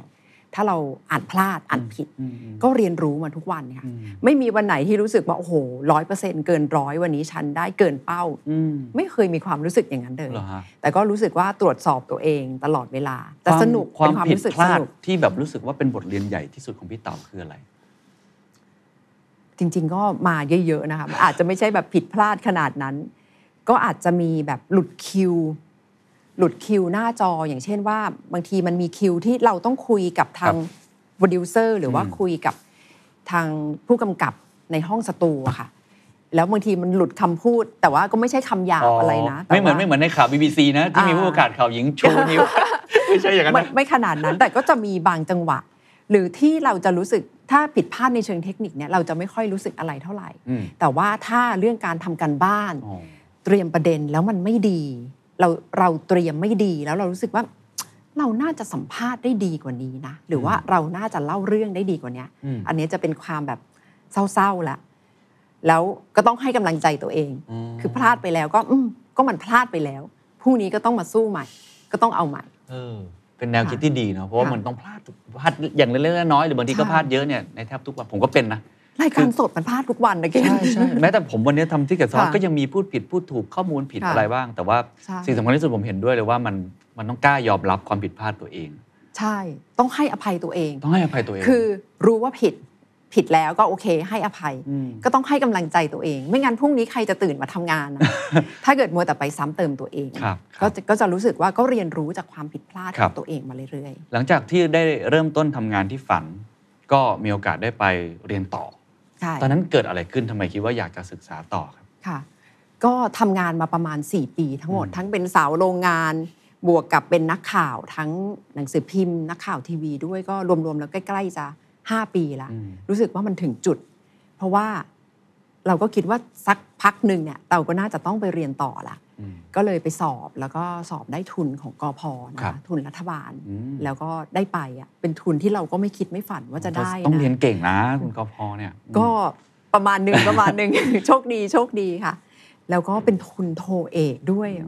แล้วช่วงนั้นแต่จริง ๆ ตอนแรกเนี่ยรัฐบาลก็บอกว่าอยู่อาจจะไม่ได้ต่อเอกนะ เพราะว่ามันเป็นช่วงวิกฤตต้มยำกุ้ง อืม แต่ว่าในที่สุดพอพอผ่านช่วงปริญญาโทไปแล้วช่วงกลางๆเนี่ย ครับ เขาก็บอกว่าโอเค ทางรัฐบาลเนี่ยไฟเขียวให้เดินหน้าต่ออ ม ช่วงนั้นยุคยุคนั้นนักเรียนทุนหลาย ๆ คนก็ได้รับคำตอบแบบเดียว ครับ กัน ไปเรียนอะไรครับ ค่ะ ที่ไหนครับ ไปเรียนสตรีศึกษา สตรีศึกษา gender studies นะคะ นี่มาก่อนการเนาะ ใช่ ช่วงนี้ ใช่ กำลัง มา พูดกัก่อนน เรื่องนี้ การ เยอะมากเลย ใช่ค่ะ อ่า ถือว่ามาก่อนการเร็วมาก ไปช่วงนั้นก็ยังมีความงง ที่ LSE ใช่ไหมครับ ใช่ค่ะ อ่าทั้ง ใช่ ทั้งโท ค่ะ ทั้งเอกเลย โทเนี่ย sociology อ๋อ เอกเนี่ย gender studies แต่ก็ อ๋อ มาจากสาขาเดียวกัน มาจากรากเดียวกัน ครับทำไมสนใจเรื่องนี้ครับ จริงๆ เนี่ยเป็นความต้องการของทุนด้วยณช่วงเวลานั้นที่ต้องการที่จะพัฒนาบุคลากรในประเทศไทย ให้ อืม มีความรู้เรื่อง gender เรื่องสตรีศึกษาเนี่ยมากขึ้น แล้วความรู้พื้นฐานของพี่ในในแง่ศิลปศาสตร์เนี่ยก็ไปฟิตอินกับทุนที่ได้ณเวลานั้นนะคะ ก็เป็นความแปลกดีเหมือนกัน เพราะว่าตรงๆของเราเนี่ยเราก็มีความสนใจสื่อ แต่ก็คิดว่าเมื่อได้โอกาสนี้แล้ว เราก็ลองลองลุยดูเลย แล้วเราก็อยากไปเรียนสมัครได้ไปถึง LSE เนี่ย อืมจริง มันก็ไม่ได้ง่ายนะเพราะฉะนั้นเราก็ลุยเลย แล้วได้เรียนรู้อะไรบ้างครับ อยู่ที่นู่นนอกนอกเหนือจากไม่ใช่แค่เรื่องความรู้อย่างเดียว ค่ะ ซึ่งเดี๋ยวคงถามว่าวันนี้ gender quality มันเปลี่ยนไปยังไงด้วย บรรยากาศห โอ้ รื โห อว่าเมืองลอนดอน ค่ะ เป็นยังไงบ้างฮะ อันดับแรกเลยเขาเชื่อช็อกมาก ช็อกมากกับขนบการเรียนของเขาวัฒนธรรมการเรียน แต่ว่าถ้าลอนดอนเฉยๆเนี่ยสนุกมาก อืม ชอบมากกับการไปใช้ชีวิต ไลฟ์ ที่ สไตล์ ลอนดอนณเวลานั้นนะคะ อืมอืม เป็นรู้สึกว่าโอ้โหโชคดีมากในช่วงเวลาหนึ่งที่ได้ไปอยู่ลอนดอนหกปีอะ อ่า ค่ะ แล้วในการเรียนตอนนั้นช็อกอะไรสุดครับที่บอกว่าช็อก ช็อกอันดับแรกเลยเรื่องภาษาอังกฤษ อ๋อ คือก่อนไปเราก็นึกว่าอืมเราก็มั่นใจนะได้ระดับหนึ่งนะ อืม พอที่จะคุยได้ เขียนก็น่าจะได้ระดับหนึ่งแหละ โอ้โห พอไปถึงจริงๆมันไม่ใช่อ่ะ อืม มันมันไม่ใช่ มันยากมาก อืม เพราะว่าเราเรียนชินกับการเรียนที่เมืองไทยที่อาจารย์จะมีวิชาชัดๆเลยหนึ่งสัปดาห์ คุณต้องเข้าคลาสอะไรบ้าง เมืองไทยเนี่ยเรียนเยอะมากนะ อืม แต่อยู่นู่นเขาปล่อยฟรีเลยนะหนึ่งสัปดาห์อาจจะเข้าคลาส จริง ๆ เจออาจารย์อาจจะ 3 ชั่วโมง 6 ชั่วโมง เอ้า ที่เหลือคืออยู่จะต้องบริหารตัวเอง แล้วเข้าไปคลาสวันแรก reading list มายาวมาก reading list ก็คือรายชื่อหนังสือที่เรา คือ จะ ต้อง ต้ ไป อง อ่าน อ่าน เอง สองร้อยสามร้อยเล่มต่อละวิต่อวิชาหนึ่ง จริงเหรอ คือมันเยอะมากเราเห็นอืมเราจะบริหารจัดการตัวเองยังไงเนี่ย โอ้ แล้วเราก็อยากรู้จักลอนดอนเราเราอยากรู้จักเพื่อนคืออะไรมันหลายอย่างไปหมด แต่ที่สำคัญที่รู้สึกกลัวแล้วก็ตกใจมากก็คือภาษาอังกฤษ อืม เพราะว่าที่เราสอบไป เราก็ว่าเราน่าจะได้ประมาณหนึง แต่พอไปถึงแล้วรู้เลยว่ามันไม่ได้ อืม มันต้องพัฒนาตัวเองอีกเยอะ ครับ ในแง่ของการไปถกเถียงไปอาร์กิวคืออาจารย์ก็บอกว่าอยู่ต้องมาอาร์กิวกับเพื่อนให้ได้อาร์กิวอาร์กิวอะไรวะไม่ได้อยากจะมาเถียงกับเพื่อนเนี่ย เขาบังคับให้ต้องเถียง ใช่ก็คือต้องมาถกเถียง critical thinking อ๋อ อะไรพวกนี้ที่แบบเราไม่ได้อยู่ใน culture ซึ่งในสังคมไทยมันไม่ได้สอนเรื่องแบบนี้ โตมาก็มีอาการช็อก อ๋อ มีอาการช็อกว่าอ๋อเราที่ที่เราเรียนมาเนี่ยมันไม่ได้อะกับวัฒนธรรมการเรียนในอังกฤษ อืม คือสำหรับเด็กไทยที่ไปเรียนแบบ A level เรียนมัธยมก็คงจะคุ้นมาก แล้วก็ อืม รู้สึกว่าชิวๆนะคะ ครับ แต่พี่เนี่ยไม่ชิวเลย ก็ต้องใช้วิธีเทรนตัวเองเยอะ เทรน ไป ยังไง เข้า ครับ ไปเข้าคลาสที่แต่ LSE มีข้อดีก็คือเขาก็จะมีคอร์สเรียนภาษาอังกฤษให้ อ๋อ สำหรับนักเรียนต่างชาติ อ๋อ เรียนฟรีเลย อ๋อ เราก็ไปร่วมเรียนอะไรอะไรปรับตัวเองได้อะไรทำได้ ที่สำคัญเลยติดตาม BBC เยอะมาก ดูสื่อฟังวิทยุอะไรคือแบบให้มันเข้าหู อืมอืม สมองเข้าหัวตลอดตลอดเวลา อืมอืมพูดถึงเรื่องภาษาอังกฤษน่าสนใจ เพราะว่า ค่ะ ตั้งแต่เมื่อกี้ทราบว่าจริง ๆ เรียนที่ a b a c ใช่ไหมครับแต่ว่า ค่ะ พื้นฐานภาษาอังกฤษพี่เต๋าคงจะจะดีในระดับหนึ่งแล้วค่อยๆพัฒนามา จริง ๆ ภาษาอังกฤษพี่เต๋าพัฒนาตัวเองยังไง ค่ะก็ระดับหนึ่งแต่ไม่ได้ดีมาก แต่ อืม อาศัยความใจกล้า คือเจอเพื่อนเราก็คุยไปเรื่อย อ๋อ เจอเพื่อนฝรั่งชาติชาติไหน ตั้งแต่ เรา ตอนเด็กๆ เราก็ แล้ว คุย อืม ไปเรื่อยๆนะคะ อืม ก็เพื่อนก็แก้ไข แต่ที่สำคัญ เพื่อน คือเพื่อนก็แก้ แก้ ไข เพื่อนแก้ให้เรา คือ จริงเหร เรา อ บอกเขาเลยว่าอยู่แก้นะ อยู่แก้ให้ไอหน่อย ไอพูดตรงนี้ สำเนียง สำนวนตรงนี้ไม่ได้ รูปประโยคไม่ได้ เพื่อนแต่เพื่อนส่วนมากอะใจดีแล้วก็น่ารักก็บอกเอออยู่ดีแล้วอยู่ดีแล้ว แต่พี่ก็ไม่ยอมไงอยู่แก้ให้หน่อย แต่ที่ได้ประโยชน์จริงๆคือแลนเลดี้แลนเลดี้เป็นชาวไอริช ฮะ เป็นชาวเวลส์ค่ะเป็นชาวเวลส์คือแลนเลดี้เนี่ยพอบอกว่า แก้ให้ไอหน่อย เขาจะคอยแก้จริง ๆ อ๋อ จะแก้ไขคำพูดสเตรสการลงน้ำหนัก ว่าจะต้องทำยังไงจะต้องปรับยังไงเนี่ย อืม คนเนี้ยพอเขาไม่เกรงใจเราเนี่ยเขาจะมาแก้ไขความผิดของเรา อ๋อ พี่ก็เลยชอบคุยกับแลนเลดี้พี่ อ๋อ มาก ถ้าเกิด ค่ะ ถ้าเกิดจะแนะให้คำแนะนำอ่ะผมด้วย ค่ะ ผมก็ฝึกอยู่เนาะ ค่ะ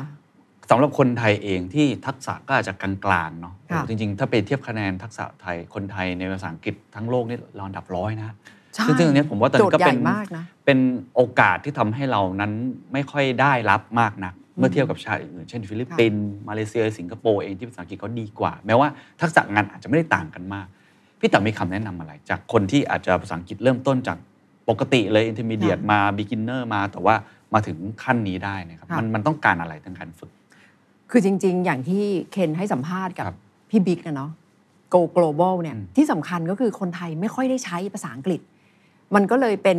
อุปสรรคสำคัญ เพราะเรารู้สึกว่าเราเรียนฟังพูด เขียนมาแล้วแต่เราไม่ได้ใช้ อืม เราก็เลยไม่ได้พัฒนา แล้วคนไทยก็มีอาการแซวกันอีก อืม พูดติดติดขัดขัดๆหรือว่าสำนงสำเนียงชอบแซวกันอีก ซึ่ง อื จ ม ริงๆมันไม่ใช่สาระสำคัญ อืม สาระจริงๆก็คือการสื่อสารได้อย่างมีประสิทธิภาพ เราพูดไปแล้วคนเข้าใจ อืม เพราะฉะนั้นในยุคเนี้ยค่ะ ยุคโซเชียลมีเดียยุคดิจิทัลอ่ะก็พยายามเปิดหูเปิดตา ให้ตัวเองพาตัวเองเข้าไปอยู่ในสิ่งแวดล้อมภาษาอังกฤษให้เยอะที่สุด อืม อ่านฟังดูทุกอย่างที่เราทำได้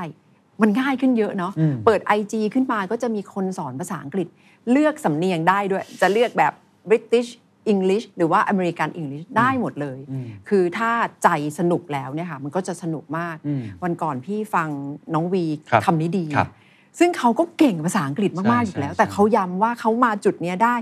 เขาก็ต้องชอบที่จะพัฒนาตัวเองเพิ่มขึ้นด้วย ครับ คือไม่ใช่คิดว่าตัวเองเก่งภาษาอังกฤษ เหมือนเจ้าของภาษาอยู่แล้ว แล้วก็ อืม หยุดแค่นั้น คือเราก็อยากที่จะเก่งขึ้นด้วยเนี่ย ครับ มันก็จะขับเคลื่อนเราไปเรื่อย อืมคื ๆ ก็ต้อง น พาตัวเองเข้าไปอยู่ในสิ่งแวดล้อมภา คือ ษาอั ฟัง งกฤษ ผมฟังผมชอบตรงที่ว่าอย่างน้อยต้องสนุกก่อนต้องชอบ ใช่ มันอะ ใช่ ว่ามันจะพาเราไปอีกหลาย ๆ ที่ ค่ะ อัที่สองที่พี่เต๋อบอกคือพาตัวเองเข้าไปอยู่ในโลกนั้นให้ได้ ใช่ ซึ่งในปัจจุบันนี้มันมีช่องทางโซเชียลมีเดียมากมาย ผมเห็นด้วยแบบ YouTube นี่เปิดทั้งวันก็สามารถที่จะ ใช่ กล่อมกล่อมๆเราไปเนาะ ค่ะ ให้เราแบบได้ยินซึ่งดีกว่าในยุคในอดีตมากเลย คือมันง่ายขึ้นเยอะมาก ฟัง YouTube ฟังเลคเชอร์พับลิกเลคเชอร์ดี อืม ๆ ความรู้อยู่องค์ความรู้นี่รวมอยู่ใน YouTube เยอะมากอะ อืม ถ้าเราสนุกฟังไปเรื่อยๆ ไม่ต้องเอาเป็นเอาตายอ่ะก็คือฟังขับรถแล้วก็ฟังให้เข้าหูว่าเขาใช้กลุ่มคำศัพท์ว่ายังไง ครับ เขาพูดอะไร เขาคิดอะไรกันในวงการเนี่ย โอ้โห สนุกมากเลย นี่เดี๋ยวรอดูบทสัมภาษณ์พี่เต๋อในคำดีๆเหมือนกันเดี๋ยวต้องไปเจอกับ ค่ะ พี่บิ๊กนะครับ ได้ค่ะ ได้เลยค่ะ กันตื่นเต้นอยู่นะว่าพี่บิ๊กจะถามอะไรเนี่ย ครับครับ ค่ะ อ่ะทีนี้กลับมาตอนที่ ค่ะ เรียนอยากจะพูดถึงที่เรียนทั้งโททั้งเอก เรื่องที่เกี่ยวข้องกับ gender หลังจากที่เป็นโจทย์ของรัฐบาลในตอนนั้นด้วยเนาะ ค่ะ แล้วพี่เต๋อคิดว่าเออมันเป็นโอกาสที่ดี ระหว่างที่เรียนหรือว่าเรียนจบมาอะไรที่ได้เรียนรู้มากที่สุดครับ เรียนรู้ว่ามันยากมาก แล้วก็ซับซ้อนมาก โอ้เหรอ คือ feminist theories เนี่ยเยอะเป็นร้อยเลยนะ มีคอนเซปต์แนวคิดเป็นร้อยทฤษฎีเลย อืม แล้วที่สำคัญที่พี่พบว่ามันยาก เพราะว่ามัน Eurocentric หรือว่าเป็น อ๋อ Western centric อ๋อเหรอฮะ คือจุดเริ่มต้นของทฤษฎีเกี่ยวกับเฟมินิสต์ก็จะมาจากนักคิดที่ตะวันตกมาก แต่เอาเข้าจริงทฤษฎีส่วนใหญ่ในโลกนี้ก็จะมาจากนักคิดตะวันตก อ่า เนาะ ใช่ครับ แต่ว่าสำสำหรับ gender สำหรับ women study ที่มันต้องใช้ประสบการณ์ของความเป็นผู้หญิง เข้ามาจับกับทฤษฎีเนี่ยทำให้รู้สึกว่ามันยาก เพราะว่าถ้าเป็นทฤษฎีอะไรยากๆ อย่างเช่นทฤษฎีฟิสิกส์ควอนตัมฟิสิกส์อะไรเลยเนี่ยก็จะเป็นนักคิดผู้ชาย แล้วก็จะอาจอาจจะเป็นเกี่ยวข้องกับการทดลอง ในห้องทดลองแล้วก็หาคำตอบ แต่ว่า women studies feminist theory เนี่ยเป็นการคิดทฤษฎีที่นำมาจากดึงมาจากประสบการณ์ อ๋อ ส่วนตัวของผู้หญิง อ๋อ แล้วพอมันไม่มันไม่มีการสร้างองค์ความรู้ออกมาให้เป็นองค์ความรู้วิชาการเนี่ย อืม มันก็เป็นชาเลนจ์สำหรับคนที่เป็นเฟมินิสต์ด้วย อืม สำหรับคนที่เรียนด้านนี้ด้วย เพราะว่าเราจะต้องเอาประสบการณ์ส่วนตัว มุมมองจากชีวิตเราตัวเรา หรือว่าสิ่งที่เราเห็นเนี่ยเอามาพัฒเอามาพัฒนาเป็นแนวคิด เป็นคอนเซปต์ก่อน และก็นำไปสู่อีกขั้นหนึ่งก็คือ theory อ๋อ คือใครคิด theory ทฤษฎีใหม่ ๆ ได้เนี่ยก็หมายความว่าคุณก็นำวงการวิชาการขึ้นไปอีกระดับหนึ่ง ครับ แต่ส่วนใหญ่แล้วเนี่ยก็พบว่าความคิดเราก็ยังวนอยู่กับ หมายถึงว่าประสบการณ์เราก็ยังวนอยู่กับความเป็นแนวคิด อืม ตรงเนี้ยค่ะมีความรู้สึกยาก เพราะว่าประสบการณ์ของผู้หญิงไทย ประสบการณ์ของผู้หญิงเอเชียตะวันออกเฉียงใต้ ก็จะไม่เหมือนประสบการณ์ของผู้หญิงในโลกตะวันตก อืม ในสังคมเอเชียใต้ หรือว่าสังคมยุโรปเหนือ เพราะฉะนั้นการใช้ชุดความคิดแบบเขามาอธิบาย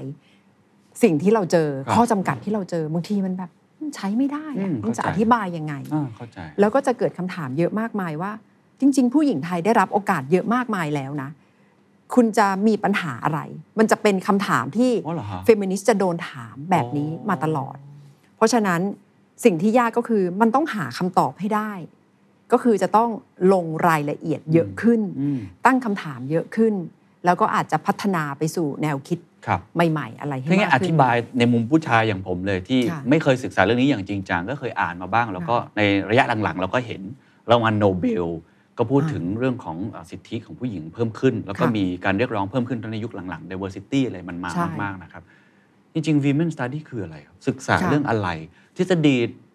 เป้าหมายของเขานำไปสู่การปฏิบัติจริงในสังคม หรือว่าผลประโยชน์ที่เขาคาดหวังที่จะได้รับจาก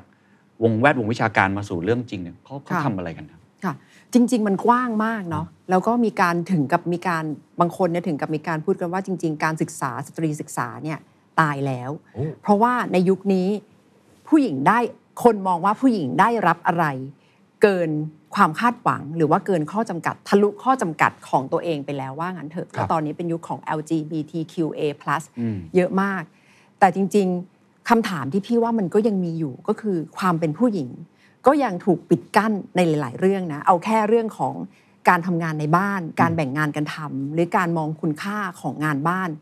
ซึ่งสมัยนี้อาจจะเปลี่ยนไปแล้วดีขึ้นในระดับหนึ่งนะคะ อ่าฮะ แต่ว่าก็ยังเชื่อว่าสังคมส่วนใหญ่ก็ยังเชื่อว่ามันเป็นภารกิจของผู้หญิง อ๋อ ในการทำงานบ้าน อันนี้ไม่จริงในสังคมไทยเลยครับพี่ตา จริงหรือเปล่าคะเกณฑ์เพราะ ทำหน้าแบบนี้ไม่จริงใช่ไหม ไปถามพ่อบ้านหลาย ๆ คนแล้วกัน อ่า ก็อาจจะมีมุมที่จริงบ้างไม่จริงบ้างอ ครับ ยู่ ครับ นะคะ แต่ว่าเขาศึกษาเรื่องพวกนี้ อ่า เพื่อดูความเท่า ค่ะ เทียมกันถูกไหมฮะ ค่ะ อ่า ก็คือยังมีข้อจำกัดอะไรที่ผู้หญิงยังเผชิญ เอาง่าย ๆ ให้เห็นภาพเลย ครับ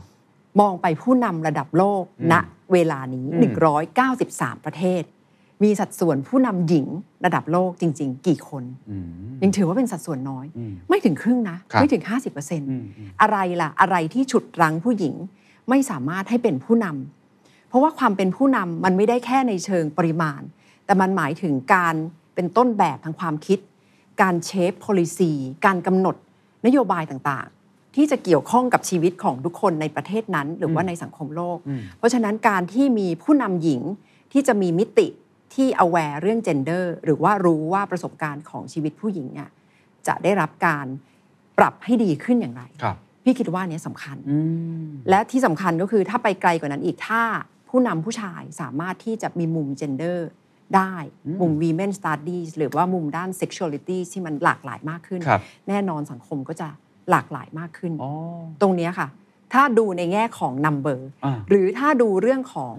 สัดส่วนรายได้ อืม ทุกวันนี้ทำไมมันยังยังต้องมีตัวเลขล่ะ ว่าสัดส่วนของรายได้ผู้หญิงเนี่ยถือว่าเป็น 75%ของรายได้ผู้ชาย อ่าจริงๆใน ถ้ามั นั น ก ยัง กีฬาเขาก็เรียกร้องกันเยอะมาก ใช่ เนอะอืม โอ้ในวงการสปอร์ตเนี่ย ใช่ใช่ เซ็กซิสหนักมากเลย ครับ คือถ้าเรื่องเหล่านี้มันยังอยู่ อ๋อ ก็แสดงว่า ต้องศึกษากันต่อ เรื่อง gender studies มันยังจำเป็น อืม เรื่องของมุมมอง feminist theory ยังจำเป็น อืม เพราะว่าถ้าถึงจุดที่แบบเราไม่ต้องมาคุยกันแล้วอะ่ะมันเท่าเทียมมันเหมือนกันแล้วอะ่ะ อืม ผู้ชายผู้หญิง ทั้งเรื่องรายได้โอกาสในการโปรโมทในที่ทำงาน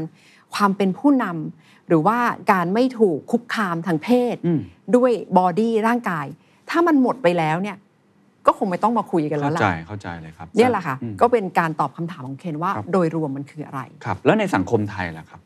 ผม ค่ะ เข้าใจว่าไม่แน่ใจว่าตอนพี่เต่าทำวิจัยนี่ทำเรื่องอะไรนะ แต่ว่า ค่ะ ถ้ามองภาพสังคมไทย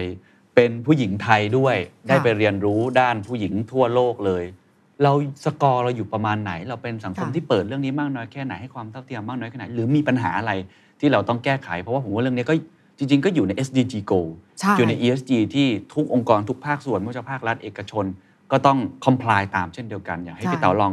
มองเรื่องนี้ให้ให้เห็นภาพหน่อยครับว่ามันมีปัญหาไหมครับในปัจจุบัน คือจริง ๆ ถ้ามองในแง่โอกาสการทำงาน economic empowerment ของผู้หญิงไทย ถือว่าอยู่ในระดับที่ดี สัดส่วนผู้หญิงไทยเข้าไปเป็นกำลังแรงงานเนี่ยถือว่าสูงติด ครับ อันดับโลกเนาะ อืม แล้วก็ผู้หญิงที่ขึ้นสู่ระดับเมเนเจอร์ระดับผู้บริหารระดับกลาง ก็ถือว่าสูง ครับ ติดอันดับโลก แล้วก็ถ้าดูในเอเชียตะวันออกเฉียงใต้นะคะผู้หญิงไทยผู้หญิงมาเลเซีย ถือว่ามาไกล อืม ในเชิงปริมาณ แต่ว่าทีนี้ถ้าจะให้ไปไกลกว่านั้นอีกในแง่ของ glass ceiling คืออการเจอเพดานแก้ว อืม ที่เขาว่ากันเนี่ยว่าผู้หญิงก็ได้แต่มองผู้ชายอยู่ข้างบนเดินไปเดินมา แต่ทำไมเรายังขึ้นไปไม่ได้เนี่ย ก็แสดงว่ามันยังมีแบร r เออร์มีข้อปิดกั้นอะไรบางอย่างอยู่ อืม ในเชิงโครงสร้างสังคม ในเชิงทัศนคติ อืม ที่ทำให้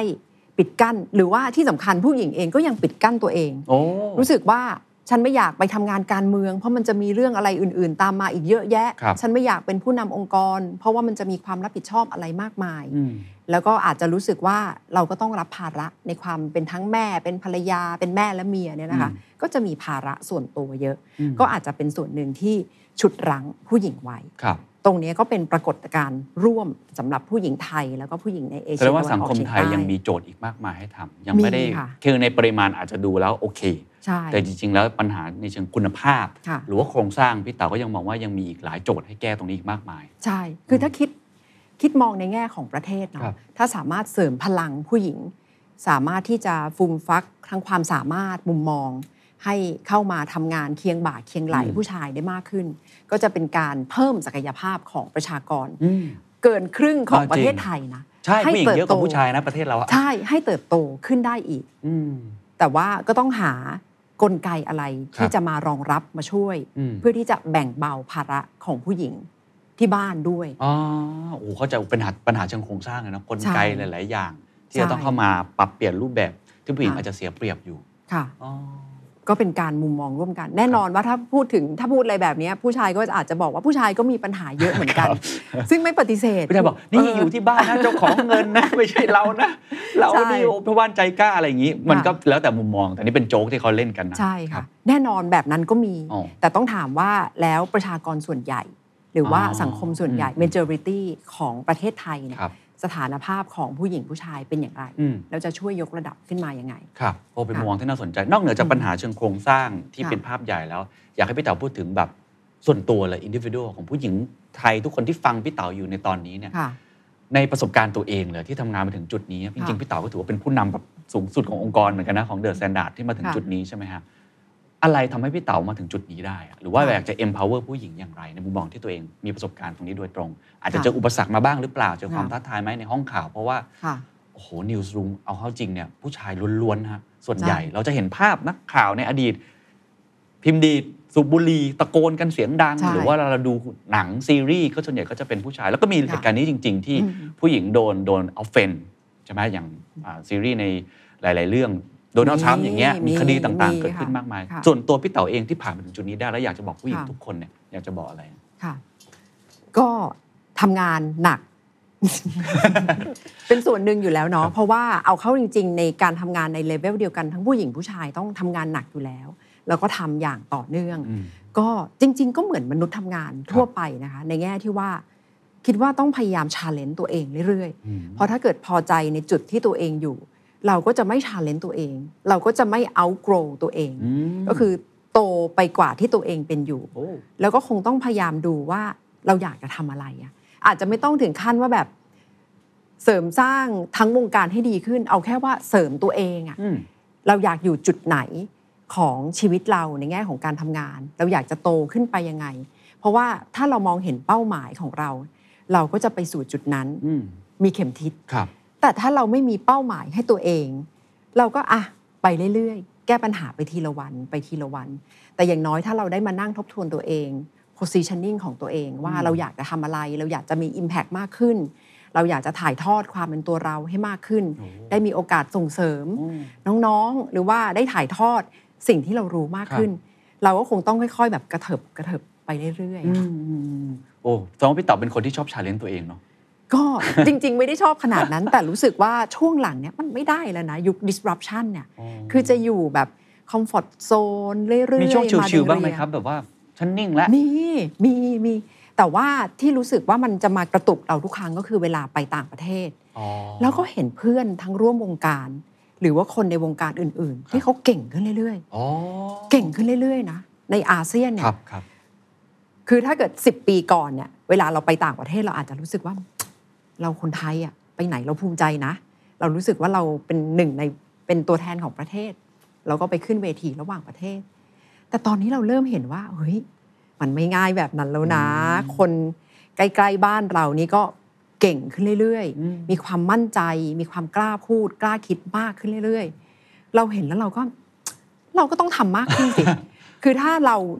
ถ้าบางช่วงของชีวิตที่เรามีโอกาสได้ไปเป็นตัวแทนของประเทศ อืม ขึ้นเวทีระดับระหว่างประเทศไปเจอเพื่อนๆต่างชาติเนี่ยเราก็รู้สึกว่าเราอยากจะเป็นตัวแทนที่ดูดีสำหรับประเทศไทยเนาะเราก็ต้องพยายามชาเลนจ์ตัวเองไป ครับ เรื่อยๆอะค่ะ อ่อ่ มีความรู้สึกว่าเราก็หยุดไม่ได้อะถ้า อ๋อ หยุดเราก็คงอยู่เฉยๆอะ อ่าแสดงว่าพี่เต๋าเอง ค่ะ เนี่ยก็พอได้เหมือนเปิดหน้าต่างของตัวเองไปเจอโลกมากขึ้น มันเหมือนได้เห็นที่ยืนตัวเองมากขึ้นนะว่าเรายืนอยู่ตรงไหน ค่ะ แล้วมันทำให้เราเห็นว่าเราควรจะพัฒนาอะไรเพิ่มเติมด้วย ค่ะ ถูกไหมฮะ คือจริงๆแล้วมันไม่ใช่แข่งกับทั้งหมดเนี่ยคือแข่งกับตัวเองมากกว่า อืม ไม่ใช่คิดว่าฉันต้องไปแซงคนนู้นแซงคนนี้มันไม่ใช่ ครั นะ บ ก็กลับมาแล้วก็คิดว่า เอ้ย แล้วเราจะทำอะไรได้มากกว่านี้ อืม ทำมากกว่าเดิมอะไม่ใช่ทำเท่าเดิม อืม ทำให้มากกว่าเดิม อืม แล้วหาทางทำให้มันดีกว่าเดิม คือคงไม่ใช่แบบ ใช้แรงเท่าเดิมอะหาทางใช้แรงน้อยกว่าเดิมได้ไหม เออ ใช้สมองมากขึ้น แล้วก็นำตัวเองในเชิงความคิดได้มากกว่านี้ ครับ ค่ะ ครับแล้วแล้วมีช่วงที่เหนื่อยท้อ มี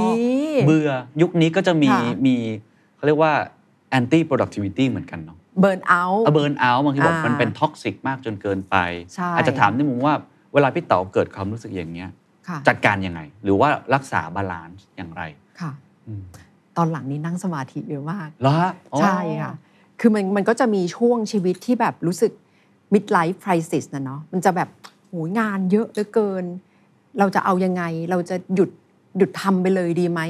เปลี่ยนวงการไปเลยดีไหม อืม ก็มีนะ อืม ก็จะแบบ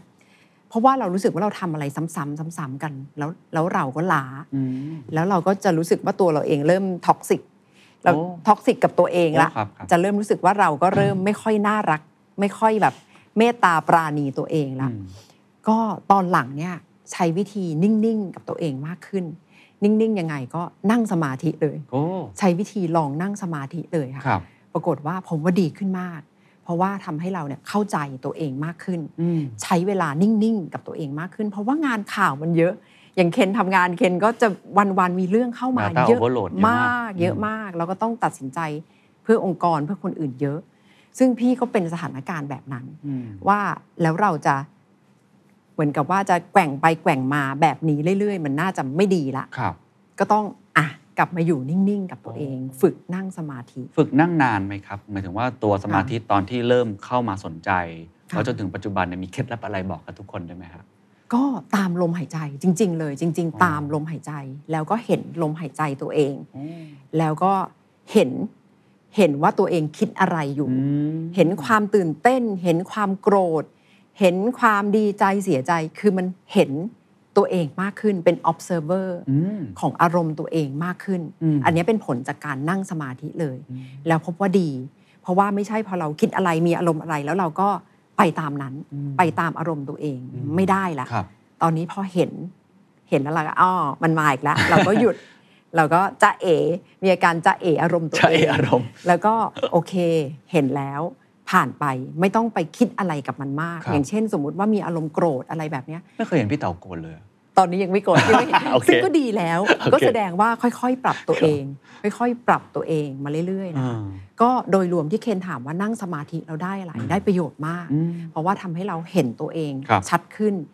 นิ่งกับตัวเอง อยู่กับตัวเองได้ อืม นานขึ้นแล้วก็เป็นมิตรกับ อ ตั ย่าว ง เอง อย่าง มก รู ขึ้น ทีนวันนี้ของ ค่ะ พี่เต๋านอกเหนือจาก ค่ะ งานแล้วกัน ที่ ค่ะ เป็นกิจกรรมที่จะช่วยรักษาบาลานซ์ของเราทั้ง ค่ะ สุขภาพกายสุขภาพใจ เป็นยังไงบ้างครับ นั่งสมาธิวันละกี่นาที หรือมีออก ค่ะ กำลังกายอะไรบ้างครับ ก็นั่งสมาธิตอนนี้ถือว่าเป็นภารกิจหลักของชีวิตเลยนะ เป็น priority เลย ถือเป็นอันดับหนึ่งวันไหนไม่ได้นั่งตอนนี้รู้สึกไม่ได้ละ พี่เต๋านั่งตอนไหนฮะ ก็ตื่นนอนมา อ๋อ อย่างน้อยต้องนั่งเลย ตื่นนอนก่อนนอน พยายามนั่งก่อนเลย กี่นา ค่ะ ทีอะ ถ้าวันดีๆ เลยนะ วันเสาร์อาทิตย์อะไรอย่างเงี้ยเจ็ดสิบนาที เจ็ดสิบนาทีทำไมต้องตัวเลขนี้ฮะ มันเหมือนเป็นตัวเลขที่ได้อะแต่ตั้งเป้าว่าจะเอาให้นานกว่านี้อีก จริงเหรอฮะ จริงค่ะ แต่ว่าเป็นเป็นการฝึกตัวเองด้วยนะ คือแต่ก่อนถ้าย้อนกลับไป 2 ปีที่แล้ว บอกว่าให้นั่งเฉยๆสัก 20 นาทีนี่นึกไม่ออกเลยนะ ว่าเราจะนั่งได้ยังไง แต่ตอนนี้นั่งได้ อืม 70 นาทีนี้ชิวๆละก็คิดว่าถ้าต่อไปเพิ่มได้มากขึ้นมากขึ้นเนี่ยน่าจะดี อืม แต่ว่าในวันทำงานแน่นอนมันยาก ครับ อย่างน้อย 20 นาที ตื่นนอนแล้วนั่งก่อนเลย โอ้ ก่อนนอนสัก 20 นาที โอ้ ทำให้ได้ พยายามทำให้ได้ เออไม่รู้เลยครับ เพราะว่าทุกวันนี้ ทุกท่านนะเรามีนิวส์รูม นี่เป็นความลับเลยนะ เป็นความลับ ความลับ เป็นเคล็ดลับ เปิดเผย ซิกเก็ตซอสของพี่เต๋าก็คือนั่ง ใช่ สมาธิก่อน ใช่ แล้วพี่เต๋าก็ยังแบบดูข่าวมอร์นิ่งเวลแต่เช้าเพราะพี่เต๋าเข้ามา ค่ะ ช่วยดูด้วยโอ้ ค่ะ โหนี่ทำหลายภารกิจ แต่นี่คือเคล็ดลับ ใช่ ในการเริ่มต้นวัน ใช่ ให้มันมีสติแล้วก็แบบเฟรชมาก ๆ เลย ให้เริ่มต้นวันเหมือนกับชาร์จแบต อืม โทรศัพท์เรายังต้องชาร์จแบตทุก ครับ วันเลย อันนี้ อืม ก็เหมือนชาร์จแบตให้ตัวเอง ไม่งั้นหรือว่าโทรศัพท์เรายังต้องเคลียร์อะไรที่ ครับ เราไม่อ่านอะไรที่เราไม่ใช้เรายังเรายังต้องทิ้งอ่ะ อืม อันนี้ก็เหมือนกันอารมณ์อะไรหรือว่าอะไรที่มันลุงรังอ่ะเราก็เคลียร์ออกไป ครับครับ ค่ะ โอ้ฟังมาทั้งหมดเนี่ยวิธีการในการจัดการตัวเองแล้วก็มองเป้าหมาย ค่ะ อยากจะพูดถึงอนาคตของพี่เต๋าบ้าง ซึ่งก็อ่ะบทบาทก็คงมีที่เดอะแซนดาแหละแต่ว่าเอา ค่ะ ส่วนตัวแล้วกัน เพราะว่าผมเห็นพี่เต๋าก็สัมภาษณ์คนระดับโลกมากมาย แล้วก็ ค่ะ ได้ยินคำสัมภาษณ์หลายครั้งนะว่าแบบว่า ค่ะ ประทับใจองซานซูจีมากๆ ที่มีโอกาสได้ได้เข้าถึงในตรงนั้น มีความฝันอะไรที่อยากจะทำเพิ่มอีกไหมอยากจะสำใครเป็นพิเศษ อยากจะสร้างอะไรให้กับวงการอะไรอย่างนี้ครับเป้าหมายต่อไปคืออะไร ถ้าได้สัมภาษณ์โดนัลด์ทรัมป์นี่น่าสนุก โดนแล้ว ครับจริงเหรอ เผื่อได้เป็นประธานาธิบดีสหรัฐท่านต่อไป ไม่แน่ สิ้นปีนี้ เาะ เรา ไม่แน่ พี่เต๋าอาจจะไปอยู่ที่ ม่แน่ วอชิงตันดีซี ค่ะ อยากสัมภาษณ์ทำไมอยากสัมภาษณ์โดนัลด์ทรัมป์ครับ น่าจะแบบท้าทายดีมากเลย น่าจะ น่าจะยากค่ะ น่าจะยาก หมายถึงว่าคงจะต้องเฟรมอะไรยากมากเลย แล้วจะไปถามเขาที่แบบ critical อืม ถาม challenging question กับทำนี่น่าจะยาก เพียงแต่คิดขึ้นมาเล่น ๆ ว่าโปรเกนถามว่าเอ๊ะจะสัมภาษณ์ใครดีเนาะ แต่จริง ๆ ก็มีหลายท่านที่อยากสัมภาษณ์ ครับ บิลเกตส์อย่างเงี้ยเนาะ อ่า นักคิด นักธุรกิจระดับโลก ครับ หรือว่าผู้นำระดับโลกท่านอื่น อืมอืมอืมแล้วในแง่ของการทำงานข่าวล่ะครับ อยาก ค่ะ จะทำอะไรเพิ่มเติมไหมครับ ๆ ค่ะ เป้าหมายชาเลนจ์ อืม หลังจากนี้ ค่ะ ผมไม่ได้หรือว่าอาจจะเป็นที่แซนด์หรือเปล่าที่พี่ ค่ะ เต๋าอยากจะเป้าหมายคืออะไรเออจริงๆเราก็ ค่ะ คุยกันในช่วงสัมภาษณ์เหมือนกันเนาะแต่ไม่ได้คุยลึกมากว่าจริงๆแล้วพี่เต๋าอยาก ค่ะ จะ ให้มันเกิดอะไรในอนาคตข้างหน้าสองสามปี ที่พี่เต๋าอยากเป็นคนขับเคลื่อนนะครับ ค่ะ